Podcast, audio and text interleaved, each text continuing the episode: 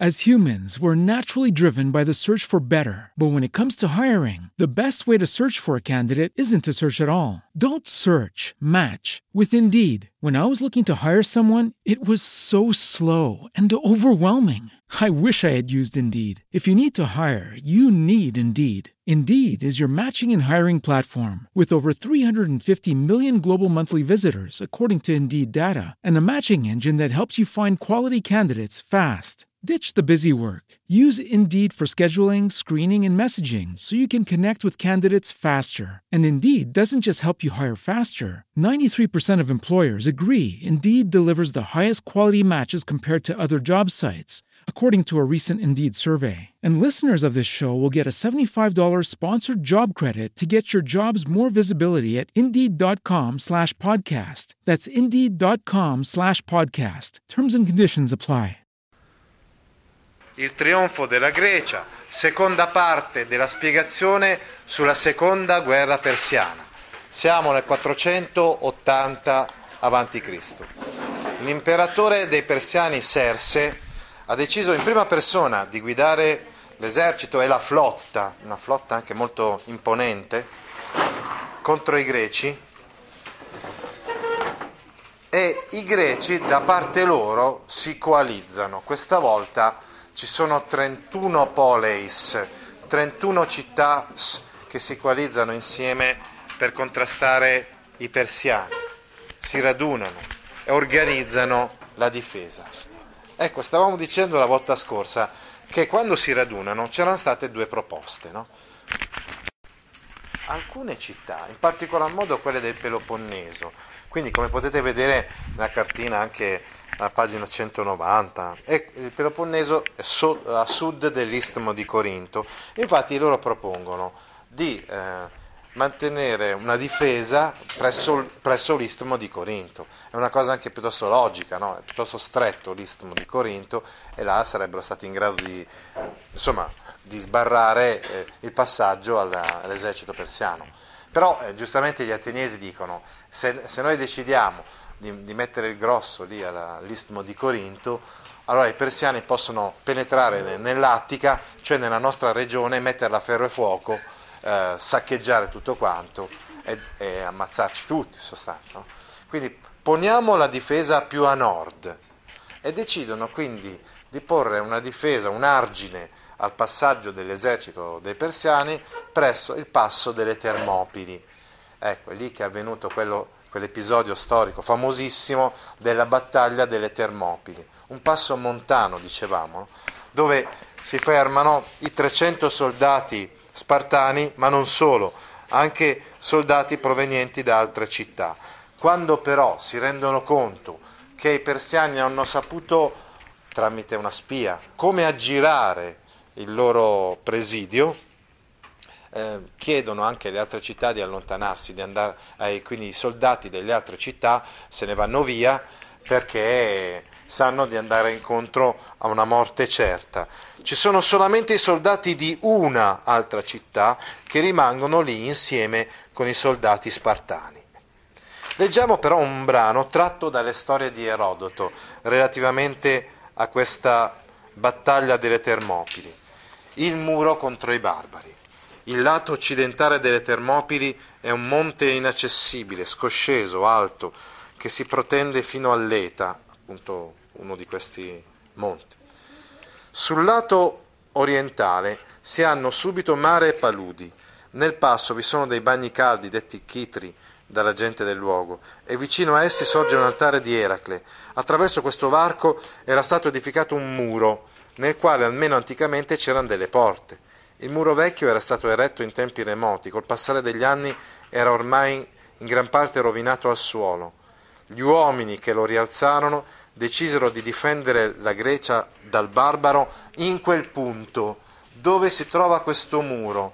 È un passaggio stretto, è un passaggio obbligato, ma i persiani riescono a sapere da una spia come aggirare l'ostacolo e quindi circondano i guerrieri spartani e li ammazzano tutti e 300 insieme con Leonida che era uno dei due re. Ricorderete che a Sparta c'erano due re, no? la diarchia diciamo, di Sparta. Leggiamo che cosa dice un poeta greco, Simonide, riguardo a questa vicenda eroica no, dei 300 Spartani. Di coloro che alle Termopili morirono, gloriosa è la sorte, bello il destino, altare la tomba. Quindi la tomba di questi soldati che hanno dato la loro vita è come se fosse diventata sacra, no? un altare, come se fosse diventato un altare. Ricordo prima che lamento e lode il compianto. In base alla mentalità degli Spartani, dare la vita per la patria significava conquistarsi gloria per sempre, aver difeso la polis, no? era il massimo diciamo, della, quasi, quasi, dell'aspirazione di un soldato. Quindi loro erano contenti di morire per la patria, per, per la loro polis. Questo sepolcro né la ruggine oscurerà, né il tempo che tutto doma, è di uomini valorosi. Quindi questo sepolcro non sarà eh, contaminato dalla ruggine, è, è il tempo che cancella tutto, non potrà però cancellare il ricordo di, questo, di questi uomini così valorosi. Questo luogo sacro si prese come abitatrice la gloria dell'Ellade, la gloria dell'Ellade, soggetto, si prese come abitatrice, abita qui la gloria della Grecia, Ellade, infatti è quell'entità eh, che è al di sopra delle singole polis, poleis, che è l'entità della Grecia in quanto tale, con, tutte, con tutti i valori, gli, gli ideali, le tradizioni eh, che accomunavano i greci. E lo attesta pure Leonida, re di Sparta, che gran or- ornamento di, di, di virtù ha lasciato, e gloria eterna. Ecco quindi, come dicevamo, ah sì, erano i soldati di Tespie quelli che uh, accompagnano insomma, gli Spartani in quest'ultima impresa e che moriranno insieme con gli Spartani nelle, nella battaglia delle Termopili. Anche se erano eh, di numero di, di gran lunga inferiore rispetto agli Spartani, riescono comunque a uccidere molti nemici e a rallentare l'avanzata dell'esercito persiano. Uh, dopodiché, che cosa succede? Succede che, eh, guardate Guardate la cartina alla pagina 192, potete intravedere la, la, freccia rossa, sta a indicare proprio il percorso dell'esercito persiano. Ricordate la volta scorsa abbiamo spiegato che eh, provenendo, diciamo, eh, perché c'era l'esercito e la flotta, no? Ovviamente l'esercito è quello che si scontra alle Termopili con, con, gli Spartani dopo essere passato dalla Tracia e dalla Macedonia.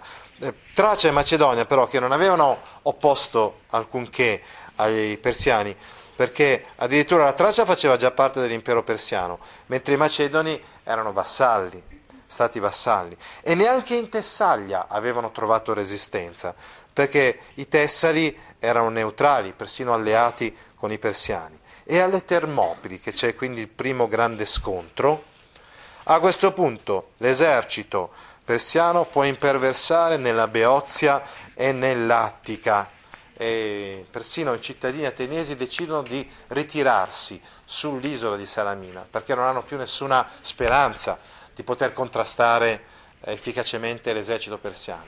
Quindi lasciano liberi i persiani di penetrare nell'Attica, di saccheggiarla, bruciare, eccetera, eccetera, uh, mentre loro si rifugiano sull'isola. Proprio nei pressi di quell'isola di Salamina, che è prospicente all'Attica, sì, eh, ci sarà la, la, la, battaglia più importante, che sarà una battaglia navale, la battaglia di Salamina, quindi la battaglia nei pressi del, del mare di, di Salamina. Mentre, perché intanto anche la flotta aveva raggiunto il luogo, insomma, anche la flotta persiana. Anche lì, nella battaglia di Salamina, i persiani confidano nel eh, gran numero eh, diciamo del, Prima passati, c'erano stati già degli scontri presso il capo Artemisio, no? Ma lo scontro decisivo si ebbe appunto nelle acque di Salamina, cioè nelle acque che si trovavano tra quest'isola di Salamina e l'Attica. Anche lì diciamo che i persiani confidano sul gran numero di navi che hanno una flotta enorme, immensa, ma, eh, ma gli ateniesi eh, hanno delle navi più agili, più veloci, più rapide. E dovete sapere che là, in quel stretto di mare, insomma, ci sono loro conoscevano, mentre gli ateniesi conoscevano molto bene tutte isole, isolette, scogli, eccetera, che c'erano in quella, in quella zona, in quella regione, i persiani no. Sono molto più lente le loro navi e così le navi degli ateniesi sempre riescono a circondarne una eh, dei nemici, eh, rapidamente eh, evitano i colpi dei nemici e riescono invece a penetrare, eh, insomma, a, a, spesso anche a speronare le navi dei nemici e così la battaglia alla fine eh, viene vinta dalle navi ateniesi. La maggior parte delle navi persiane affondate alla fine del luglio del, 1800, del, scusate, del 480 a.C. si ha quindi la, la, vittoria decisiva di questa guerra, che è la, la, la vittoria di Salamina. Ecco, scusate, io vorrei sottolineare questo aspetto. Esatto, questi ponti, l'arrembaggio, cioè eh, erano molto forti, abbiamo detto, i greci nella battaglia eh, per via terra, erano meno esperti nella battaglia navale, ma con questi ponti riescono a, a fare questo, a, questi arrembaggi nelle navi nemiche e quindi a ammazzare, quindi distruggere, sconfiggere i nemici e occupare eh, persino le navi dei nemici. Anche se però abbiamo detto che comunque molte le affondano anche, eh, grazie a queste agili manovre fatte con i rematori. Eh. Vai avanti. La trierarcheia è il, il servizio, il contributo privato. Eh sì, perché allora l'amministrazione pubblica non è che avesse questi, eh, questa grande disposizione di denaro. Sì, è vero, abbiamo parlato delle miniere dell'aureo, d'argento, eccetera, però c'erano proprio in Grecia le cosiddette liturgie, che non hanno niente a che vedere con la parola liturgia in italiano, che sono praticamente dei modi attraverso cui i privati sovvenzionavano delle opere pubbliche, delle opere che erano di interesse pubblico. Anche la trierarcheia, cioè il comando di una trireme, è uno di questi contributi privati, di citt- privati cittadini che era però utilissimo per la collettività.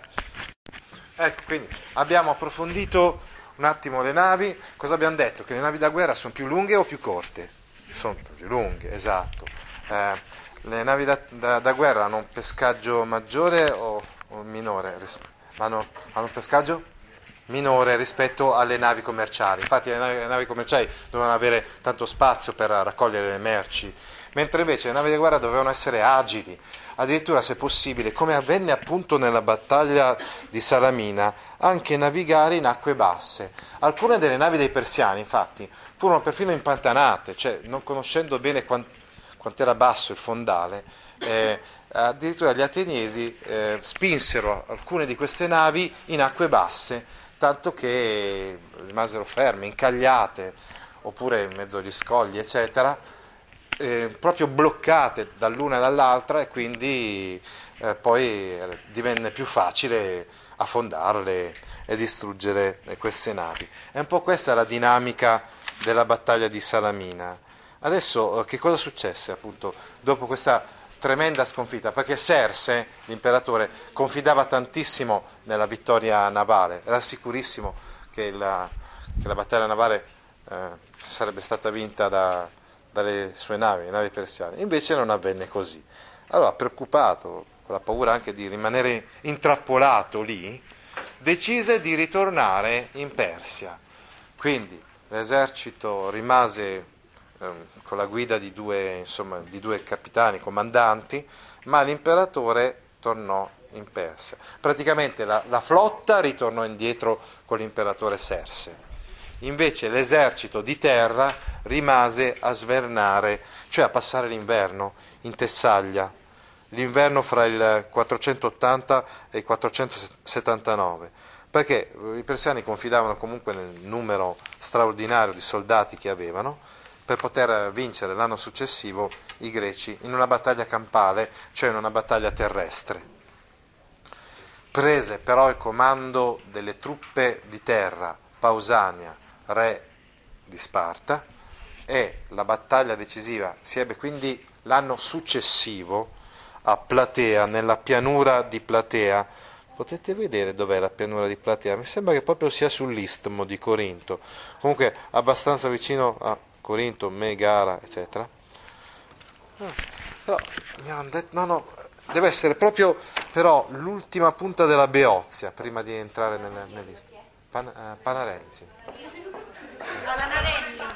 Ah, stavo dicendo quindi che nel 479 lo scontro decisivo vede ancora una volta gli opliti, soprattutto di Sparta, decisivi, eh, nel senso che è proprio una battaglia terrestre tremenda, ma in cui eh, appunto la fanteria oplitica persiana, eh, scusate, volevo dire spartana, riesce a travolgere quella persiana. E quindi questa è la battaglia proprio definitiva. Sì, c'erano ancora delle navi persiane, a dire la verità, presso Capo Micale ci fu un'ulteriore battaglia navale, un ulteriore scontro navale, ma questa battaglia di Platea è più importante. Eh. Nel 478, Sesto, l'ultima piattaforma piattaforma persiana in Europa, aprì le porte ai greci, insomma la guerra persiana le guerre persiane sono state vinte tutte e due dai greci, insperabilmente perché si trattava comunque di, cioè avevano un esercito di gran lunga inferiore rispetto a quello dei persiani. Ora, i greci avevano chiesto aiuto ai siracusani. Siracusa, Siracusa era una colonia greca in Sicilia c'era allora un tiranno, tiranno gelone. Generalmente nelle colonie c'era la tirannide, quindi c'era il tiranno. Aveva promesso questo tiranno anche di aiutare eh, i greci nella guerra contro i persiani. Però ha detto voglio avere io il comando, voglio essere comandante in capo di tutte le truppe dei greci. Questo non era possibile. Inoltre, proprio nello stesso 480 a.C., ci fu un attacco da parte dei cartaginesi. Dovete sapere infatti che la Sicilia allora era contesa fra cartaginesi e greci, nel senso che i greci avevano fondato le loro colonie a partire da Agrigento, poi verso est, appunto diciamo, Siracusa e anche molte altre, mentre nella punta occidentale della Sicilia c'erano i, i cartaginesi, c'erano i fenici, insomma Mozia, Palermo, eccetera, erano città, eh, colonie dei, dei, cartaginesi, dei fenici. Si ebbe quindi uno scontro a Imera, combinazione quindi nel 480 a.C. Non solo i greci sconfissero i persiani a Salamina, ma nello stesso anno i greci, eh, i greci siracusani, quindi della colonia di Siracusa, sconfissero i cartaginesi a, a, diciamo, a consolidare l'egemonia che ormai avevano i greci nel Mediterraneo occidentale. Momento di massima espansione e anche di massima potenza dei greci in Italia. Infatti, poi nel 474 i greci sconfissero anche gli Etruschi.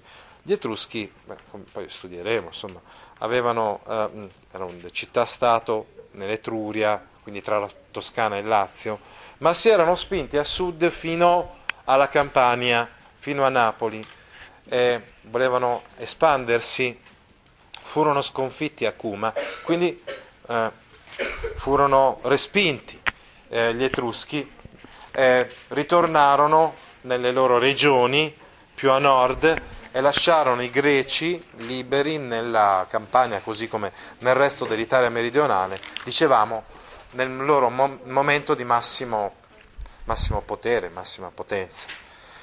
Le guerre persiane sono da subito state interpretate come una lotta dei cittadini contro i sudditi. Infatti, i greci erano cittadini delle polis, cioè godevano di diritti politici, come ben sappiamo, abbiamo studiato Atene in modo particolare, erano legati alla polis, erano tutt'uno con la polis, con il loro Stato, davano la vita per, per la polis e combattevano per la libertà.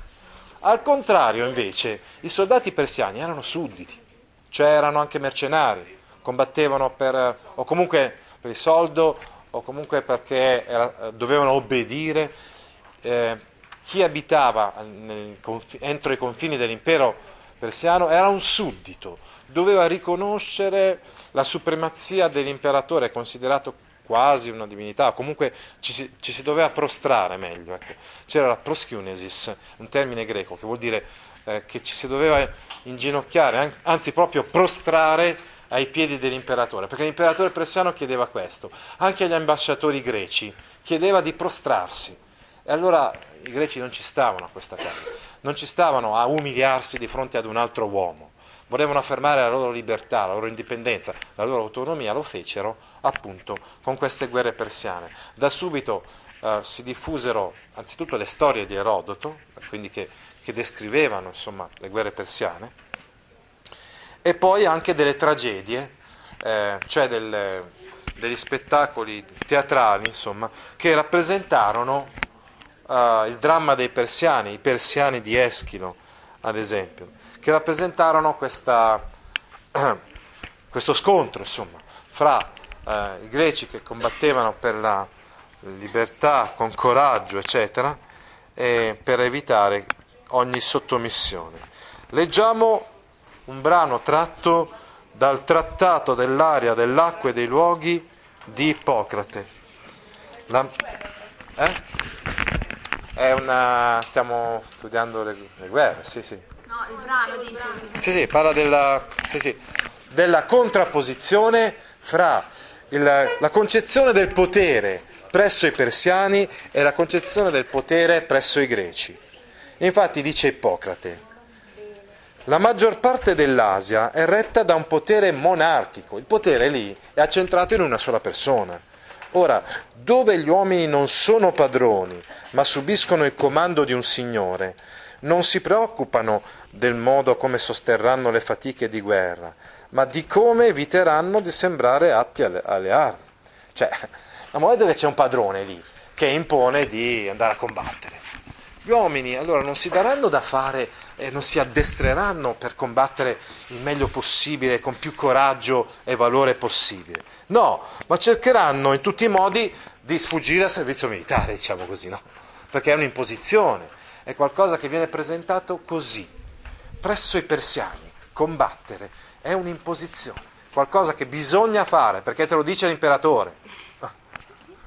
Invece, presso i greci, è una scelta dell'uomo, nel senso che è l'uomo che decide, sceglie di combattere per difendere la sua città in modo particolare, per difendere i suoi valori. Non vi è infatti equa ripartizione dei pericoli presso i persiani, mentre presso i greci, eh, come dire, il re combatte in prima linea, Leonida, quindi abbiamo detto un re spartano che dà la vita insieme ai suoi 300 soldati lì alle Termopili Invece presso i persiani la strategia è diversa. Ai sudditi spetta necessariamente di combattere, di sostenere le fatiche e di affrontare la morte in difesa dei loro signori, lontani dai figli, dalla moglie e inoltre dagli amici, mentre i signori vedranno crescere il loro potere e il loro prestigio per tutti gli atti nobili e generosi compiuti dai sudditi, i quali invece non ne trarranno altro frutto che pericoli e morte. Perché dovrebbero combattere i persiani così lontani da casa? Combattere per l'imperatore che rimane lontano dal combattimento, che guida diciamo, la battaglia da lontano, dalla sua tenda, no? e non uh, rischia la sua vita in prima persona. Mentre invece, come abbiamo detto, i re, i re spartani, ad esempio, eh, rischiano la loro vita in prima persona. Non ci sono gerarchie sociali, anzi abbiamo visto che eh, mh, tutti quanti partecipano alla, alla, battaglia con la stessa abnegazione, cioè con lo spirito di sacrificio, disposti anche a perdere la vita. Ecco una valida conferma a queste mie affermazioni, dice Ippocrate. Tutti i popoli asiatici, siano essi elleni o barbari, Ecco, c'erano degli elleni, abbiamo visto per esempio i Traci, Macedoni, eccetera, che avevano, avevano accettato questa sottomissione. C'erano i Tessali che si erano alleati con i persiani, traditori, cioè ha, eh, avevano anteposto il loro desiderio di pace, di tranquillità, di serenità alla, alla loro dignità. Tutti i popoli asiatici, siano essi elleni o barbari, che non subiscono il dominio assoluto di un solo signore, ma vivono autonomi o sostengono fatiche per il loro personale vantaggio, sono i più bellicosi di tutti. E dice però Ippocrate, quelli che invece sono liberi, che non sono sotto un signore, quelli sono più forti di tutti a combattere, come noi greci, che come abbiamo visto Pure il numero inferiore siamo riusciti a sconfiggere i persiani, sia nella prima sia nella seconda guerra persiana. I pericoli, infatti, li affrontano nel loro proprio interesse ed essi soli riportano i premi del valore, come pure i danni della viltà. Qualcuno ha detto, eh, insomma, questi greci hanno un po' troppo esaltato queste guerre persiane, noi le abbiamo sempre viste dal loro punto di vista, dalla, nella loro ottica sicuramente si è trattato di un evento storico centrale, tutto sommato potrebbe essere ridimensionato questo evento, dal punto di vista dei persiani, tutto sommato potrebbe, essere, potrebbe anche essere stata non una, una sconfitta tremenda, ma quasi un pareggio e tutto sommato anche qualcosa che poteva essere nell'ottica dei persiani, che allora, allora magari non interessava espandersi ulteriormente, ma solo consolidare i confini. Sta di fatto però che queste guerre persiane sono entrate all'interno della nostra tradizione culturale ti interessano file di questo genere? Allora vieni su www.gaudio.org e iscriviti alla newsletter A Scuola con Gaudio all'indirizzo www.gaudio.org/news. As humans, we're naturally driven by the search for better. But when it comes to hiring, the best way to search for a candidate isn't to search at all. Don't search, match with Indeed. When I was looking to hire someone, it was so slow and overwhelming. I wish I had used Indeed. If you need to hire, you need Indeed. Indeed is your matching and hiring platform with over 350 million global monthly visitors, according to Indeed data, and a matching engine that helps you find quality candidates fast. Ditch the busy work. Use Indeed for scheduling, screening, and messaging so you can connect with candidates faster. And Indeed doesn't just help you hire faster. 93% of employers agree Indeed delivers the highest quality matches compared to other job sites, according to a recent Indeed survey. And listeners of this show will get a $75 sponsored job credit to get your jobs more visibility at Indeed.com slash podcast. That's Indeed.com slash podcast. Terms and conditions apply.